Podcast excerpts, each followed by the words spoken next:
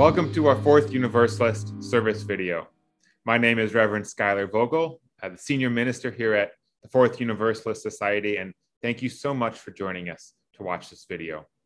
What follows is selections from our service on May 2nd, 2021, themed around the message titled, It Could Be Otherwise, an exploration of aging and mortality. In this video, you'll hear the reading and the reflection, and you'll following that, you'll uh, join us for a conversation between myself and Ember Kelly, our religious education director, for a lively discussion where we'll go deeper into the service together.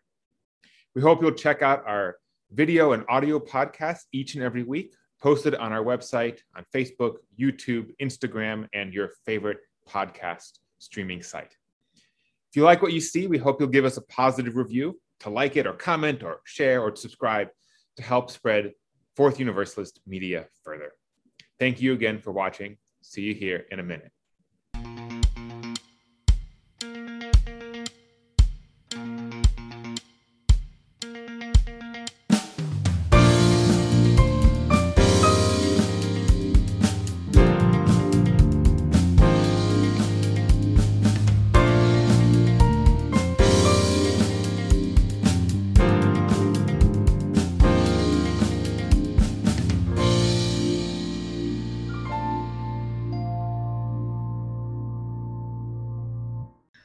Morning's reading is by the poet Jane Kenyon, who writes about the gratitude we can feel knowing how different our lives might be.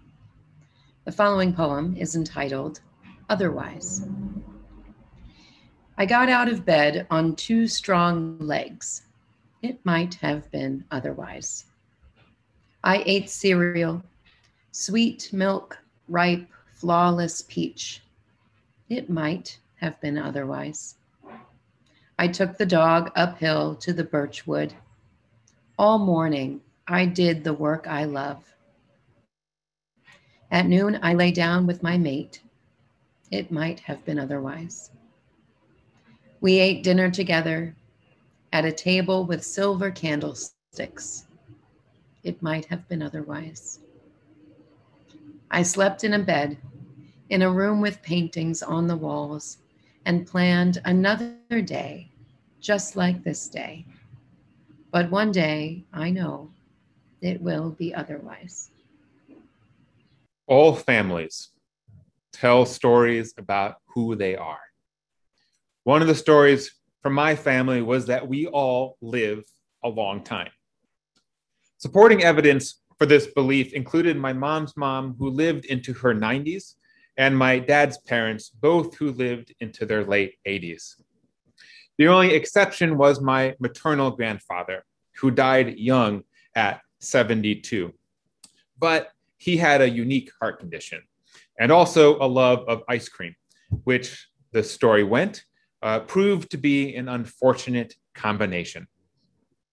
For those family members, though, who lacked a major health issue and didn't have ice cream every night for their entire life, there was no reason to worry. Now, this story has been formulative to me in, in imagining my own life. When I think about growing older, I naturally picture living into my 90s. I envision a glorious retirement, having saved and worked, and I become able to travel. I spend a lot of time on warm beaches, swimming in the ocean, or hiking in the woods. In this story, I also look forward to my parents and my many other relatives living for many more years. Even though now in their 70s, they still have at least 20 years, long enough for me not to have to worry or think about it all that much. But several weeks ago, this story showed its first sign of cracking. My uncle Walter, my mom's twin, had a stroke out of nowhere. He was far from 90, a young 73 year old who had been active and healthy. He wasn't retired. He still worked a, as a social worker with at risk youth. He was the guy who, before COVID, opened the local LA Fitness every morning at 6 a.m. and had all his gym friends that we would hear about. Beyond these specifics, he just had youthful energy He loved to talk and ask rapid fire questions all at once, not knowing exactly how to contain his enthusiasm. And in the course of one night, he went from all of those things to someone who lost the ability to move the right side of his body, and perhaps worse for him, the ability to talk. He went from someone full of life and things to say and questions to ask and youth to help to someone who could hardly function on their own. Later that week, I would learn his younger sister, one of my aunts, also suffered a stroke. This one related to COVID. It was small and more minor, but a pattern was starting to form. And then last Sunday, when my dad and I have our weekly Zoom call, he appeared not in his regular place in his apartment, carefully set up with bookshelves and a painting and a globe in the background, but surrounded instead by wires and monitors, lying in a hospital bed wearing a pale green gown. The doctors at that time weren't sure what was wrong yet, but it was obvious that he was in immense pain, far from the normal, healthy, calm, collected dad I had known my whole life. The good news is that everyone at this point seems to be on the road to recovery. No one's life is in danger. Everyone is, for now, okay. 90 is still feasible for everyone. But my faith in the story of the invincible health was shaken. It's hard not to imagine that a stroke could kill, that a sudden hospital visit in your 70s could be one's last, how suddenly a life can change. Hard not to think about just how privileged it is to be able to hope for longevity, of how the world can be so full of life one moment, of new babies like our baby Rowan, and then how one moment it can be so full of decline and aging and signs of death. I think of my uncle going to bed that night feeling just fine, thinking about his future and all his plans, the walks he would take the next day, all the kids he would see on his rounds. And then waking up three hours later in bed, realizing he was unable to move or call out for help and being confused and afraid how suddenly everything was different. Life, I realize, is not always kind. It comes for us without warning, without regard for our plans or the stories we or our families tell ourselves. I imagine the disappointment and suffering of my uncle and how it felt too soon and unfair. I've spoken to people on their deathbed who feel betrayed by their body, their minds sharp and active, able to do and think as much as they could do 50 years before. How their minds are ready to keep going, but their body just is not. It was quitting on them, even if they felt they could still go on. It was hard not to imagine myself and my uncle or my aunt or my dad that it could happen to me too, and how life can never go as we expect. On an intellectual level, I know how fragile life can be. Most of us can know intellectually how fragile life can be. We even know at a heart level at times. But it's one thing to know it, and another thing to have our fundamental myths challenged and dismantled in front of us. All of us believe stories and tell ourselves stories that help us get through the day. All of us have myths that we create that shield us and protect us from the reality that our bodies are fragile, unpredictable, and that someday, perhaps sooner rather than later, our life will come to an end. These stories assure us that things will be okay, that we are safe and well. Now, our story did this by telling stories of longevity. I imagine that you also have your own stories that your families might tell. Some fam- families emphasize how money or success immunize, immunize us from suffering.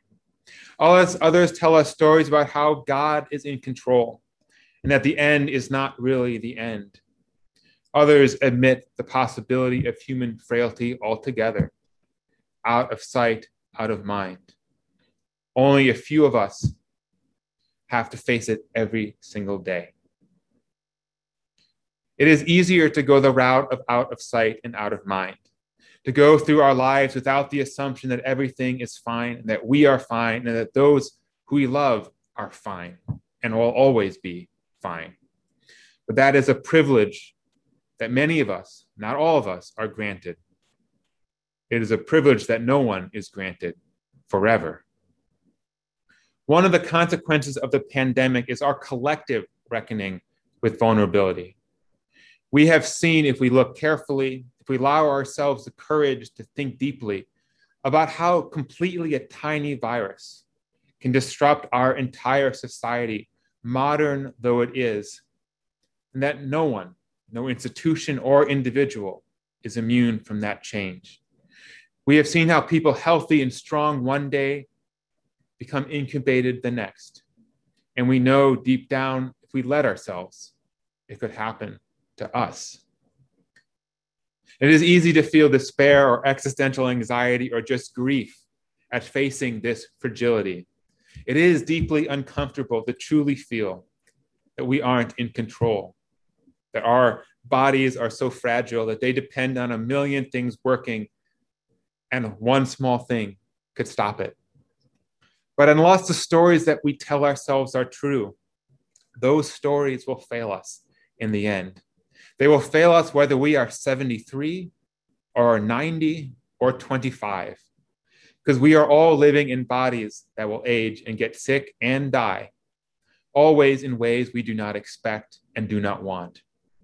Stories that in those moments will prove inadequate for our understanding and processing when it happens to us if we don't retell them differently.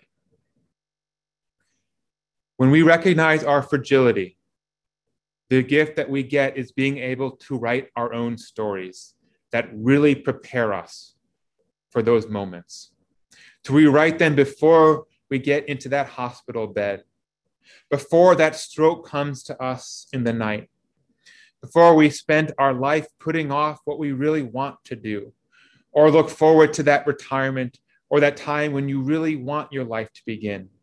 Get that job you want, meet the love of your life. Stories that let us appreciate the here and now, even if we don't have all those things. Facing our fragility is uncomfortable, but ultimately it saves us with its honesty and urgency. After witnessing my family's health struggles, I've been trying to change my story these past few weeks to really sit with this feeling. What would it feel like to not live so long? About being more fragile than I thought, about not taking pride in somehow having good genes, a privilege that certainly not everyone has, but how I might live differently now knowing that it could end much sooner. If I had a stroke at 73 and could no longer walk or talk, would I feel that, in the words of Mary Oliver, I had embraced my one wild and precious life? Or would I, as Thoreau warned, discover that I had not lived? My hope for all of us is that we tell ourselves stories that are true and brave that embolden us in the face of our vulnerability, that empower us now to live the life we truly want. We can remember Psalm 118 from the Hebrew Bible, a dinner prayer that my dad always had us say before we ate. This is the day that we have been given. Let us rejoice and be glad in it. Friends, our future is uncertain, as is our present. Our bodies are fragile. But now, in this moment, we are here and alive. It could be otherwise. Let us celebrate this time we have. Amen. So, Reverend Schuyler, thanks for sitting down to talk with me about such a, a personal and, and meaningful sermon. Glad to do it. Thank you, Ember. You know, I think one of the things that first hit me as I as I thought about questions to ask you about this uh, this message was how important it is to have a healthy understanding of grief. So so often in our society, like you know, grief is seen as this thing to avoid, to run from, to be afraid of, um, and we're we're not really taught how to deal with it. Uh, but you know, to be able to approach the the traumas of life like grief, it's a, it's really important to to understand that. It is. It is. I think you're absolutely right that uh, our society likes to focus on the positive things. Maybe it's an American quality. Uh, it's this idea that uh, you know appreciative inquiry. We need to focus on the positive, stay positive. Weakness is bad. Uh, unpleasantness is bad, and grief is are all those things. Grief is really hard. Grief is inconvenient. Um, grief disarms us from who we try to be the rest of our lives. Um, it shows that we love people and care about things and uh, and so it doesn't really fit in that well with our, our society that demands a certain perfectionism everywhere we go um, but i but i think that it's really important to feel because it is it's a very true feeling. And if we don't feel grief for things i don't know if we can truly love them. And so grief is just a sign of losing something we love. Could be a person could be an idea could be uh, something else. But uh, if we if we don't feel grief, we have to ask ourselves, uh, where is the love that we're feeling for that thing that we've lost? Well, and it's interesting that you name it as as an American thing to stay positive because I think that uh, in the last year that a lot of people have done a lot of grieving. Uh, well, a because of the COVID pandemic and the deaths that have resulted, but also b in, in the sense that people have grieved what they thought uh, America was, that they thought that something this bad couldn't happen here. And a lot of those folks were also previously shaken by Trump. And there was that there was some grieving of, of, of a death of what they thought uh, the country that they were living in meant to them. That's right. America, uh, in large part, was founded on these myths of optimism, on onwards and upwards forever, uh, beacon on a hill, this idea that America had almost a divine destiny uh, ordained by God to change the world, to be the new Jerusalem. And, uh, and so that optimism was embodied in the, the cultural uh, mythology of, of our country. And so when, when we are faced with uh, a decline, a fall, uh, a disaster uh, that threatens that optimism, um, if we don't have the tools for grief um, or we're not prepared to balance our hopefulness with despair, uh, we're going to be unprepared for those moments when there is nothing to do but lament, when there's nothing to do but look down and and, and feel sad. Uh, and uh, and I think it's really important. And, You know, Americans as a whole, particularly those with privilege, have been very fortunate to be able to live and be raised with a psychology of uh, of in some ways supremacy not in not in the sense of like necessarily white supremacy or something else supremacy, but just in the sense that like Americans get to believe that like we're special uh, and like you know we're not like those other countries in those other places, and this has uh, uh, been shaken um, these last few years, and that's there's grief to that because that's a real organizing mythology that we found our very sense of self, both as a country but also as individuals. And with with the pandemic, I think it really, you know, opened opened a lot of eyes also to our treatment of aging and the elderly and the dialogue around that. You know, so many people just kind of being like these grand. I mean, there was that Texas lieutenant governor, I believe it was, that that said, you know, these grandparents would be willing to die so that their their grandkids can continue life as normal, sort of thing. And I know in in Vietnam when we were there, the uh, the decision was made really early to close schools. And part of that reasoning was sure, it looks like the kids won't get COVID badly, but these kids are going to see their grandparents, they're going to see older people. And, you know, we understand that this is an interconnected, you know, the UU interconnected web. And, you know, I think you, you touch a lot about aging in, in this uh, message. And uh, America has a, also has some issues in and being okay with aging. We're, we're always fighting against it. We have to stay young, we have to stay vigorous and energetic. And it, it's a real pro- problem sometimes. Yeah, it gets back to that perfectionism and that sense of hopefulness is, you know, if a, youthfulness is fits that spirit, right? It's the, it's the, the, you know, virile young settler going out west, right? To, to go make their own way. Uh, it's not the, not the old man you know confined to his wheelchair in a nursing home right? That's depressing that's sad that's that's an ending rather than a, a shining new beginning. Um, so it's easy to forget and you know people talk about ageism right? Uh, about how uh, you know, folks who are older with more experience and wisdom potentially get overlooked. Um, and aging certainly is a, an issue that we struggle with in this country. Um, it's also a very human issue and i think that's part of what um, you know, in the in the sermon I try to talk about is this idea that uh, no matter who we are, we we create stories that protect us from our mortality, from those who we love's mortality. Um, you know, the very I think the earliest uh, uh, story that we have of human history of Gilgamesh, that whole story is about him trying to figure out how to live forever. He loses his his best friend, and uh, and he tries to he tries to get immortal because he's so terrified of death.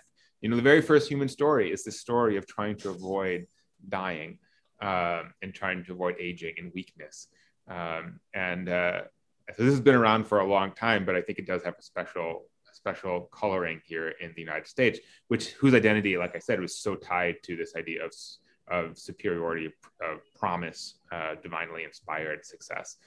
Um, and I think if we have to reconcile with those those myths, and then be able to prepare ourselves for our own inevitable decline, because we can't always be these shiny, happy, optimistic people. We have to be able to reconcile with the fact that we will crumble, you know, dust to dust, as as the Bible says. Right. I did always find uh, and I, I, mentioned it a little bit in with the discussion with Reverend Paul and Nance last week of talking about wisdom literature. I always found Ecclesiastes to be the most interesting uh, book of the of the Hebrew scriptures because it really grapples with that mortality and with what is the meaning of life. And you and I were talking before we, we started this conversation, and I was talking about how after reading over your, your draft of this message, that I found myself motivated to, you know, to carpe diem, to seize the day, to work on some projects that had kind of been sitting off to the side as as I'll get to them in the future, sort of things. Uh, and I, you know, I think that there's often uh, a lot of people embrace a more hedonistic carpe diem, that like, oh, uh, I must get out and party every night because I, I could die tomorrow.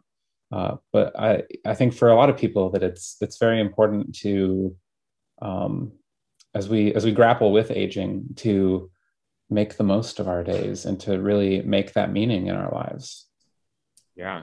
Yeah i think hedonism you know it can get a bad rap in the sense that like it suggests um, uh, recklessness.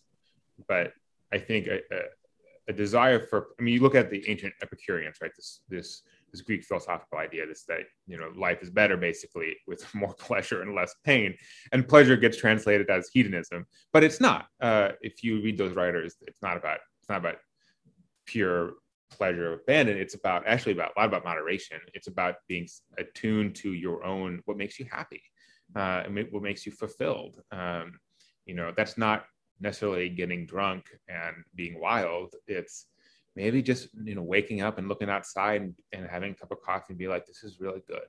You know this is the kind of life i want. Um, and just being aware of that you know so that if you if you get a diagnosis tomorrow that you can feel like your life has been well lived um, because someday that will all we will all get that diagnosis um, potentially or we'll just die suddenly and we won't have a chance to even reflect on that. And that is the way that will it will happen in some way for all of us. Um, and so being being able to live your life so that you have that sense of peace is so huge. Um, and it's so difficult but it's worth lifting up i think. Right. And i i cannot but think so you know we uh, we grapple with aging in terms of like you know watching our parents get older watching grandparents pass away. But uh, a, a, recent life experience for you as well as one that happened a few years ago for me of becoming parents also really causes you to start grappling with like getting older and the next generation and that you know that you're uh, it, it, i mean gosh to try and capture parenthood into a couple sentences here um, that you know that they're it's you're you're raising a whole new generation that they're going to do their own things. And their life experiences will be completely different than yours. It's it's such a such a way to grapple with aging as well. Has that been your experience so far in the couple of months? Uh, it has been. Um, and i'm talking next week on mother's day about parenthood and that should be uh, i'll talk a little bit about this but you know this idea of, of raising a new generation and i've been reflecting on it particularly with these sort of the dualities of both having our son come into the world and also having the older generation and, and my family start getting sick, or at least, you know, I lost my uncle uh, a couple years ago. My other uncle, you know, I said in the sermon, just had a big stroke. Um, you know, and thinking about this phrase that I always hear, you raise your kids to replace you. Um, but in some ways, what they actually replace are your parents, right? Uh, you know, if they if they come of age around the same time of my parents passing away, if my parents do live to 90, that'll be about my son will be graduating from high school. And so the place that he takes in my life will be that of my parents. Um, this sort of swap of of important people, um, and there'll be a time where they coexist. But but this notion of this new life coming in while this old life uh, is passing away is real, um, and it's it's a very striking dichotomy. And I think that's part of what's powerful about those of us who are fortunate to have that overlap um, of grandparents and children to be able to see the generations together who will not live together for most of their life, right? Um, and uh, but they will still hopefully have a relationship that carries them into the future. Um, but definitely, I mean, you you enter into a into a pantheon of generations by having children, and you see yourself in that, and you see yourself being a grandparent someday, or being an old parent, and and uh, seeing yourself and your parents in a new way. It's it's quite striking and powerful, I think. Uh, and I, we're just at the beginning, so we're we're still learning all of it. Well, folks, make sure to stay tuned next week then for a discussion on parenting. Um, I'll save my parenting related questions till then. Um, Schuyler, thanks so much for for sitting down and having this this uh, reflection on so many different topics, but all related to this grief and mortality. Um, and thanks for just such a meaningful message. Thanks, Ember. I really appreciate it. Uh, looking forward to next week.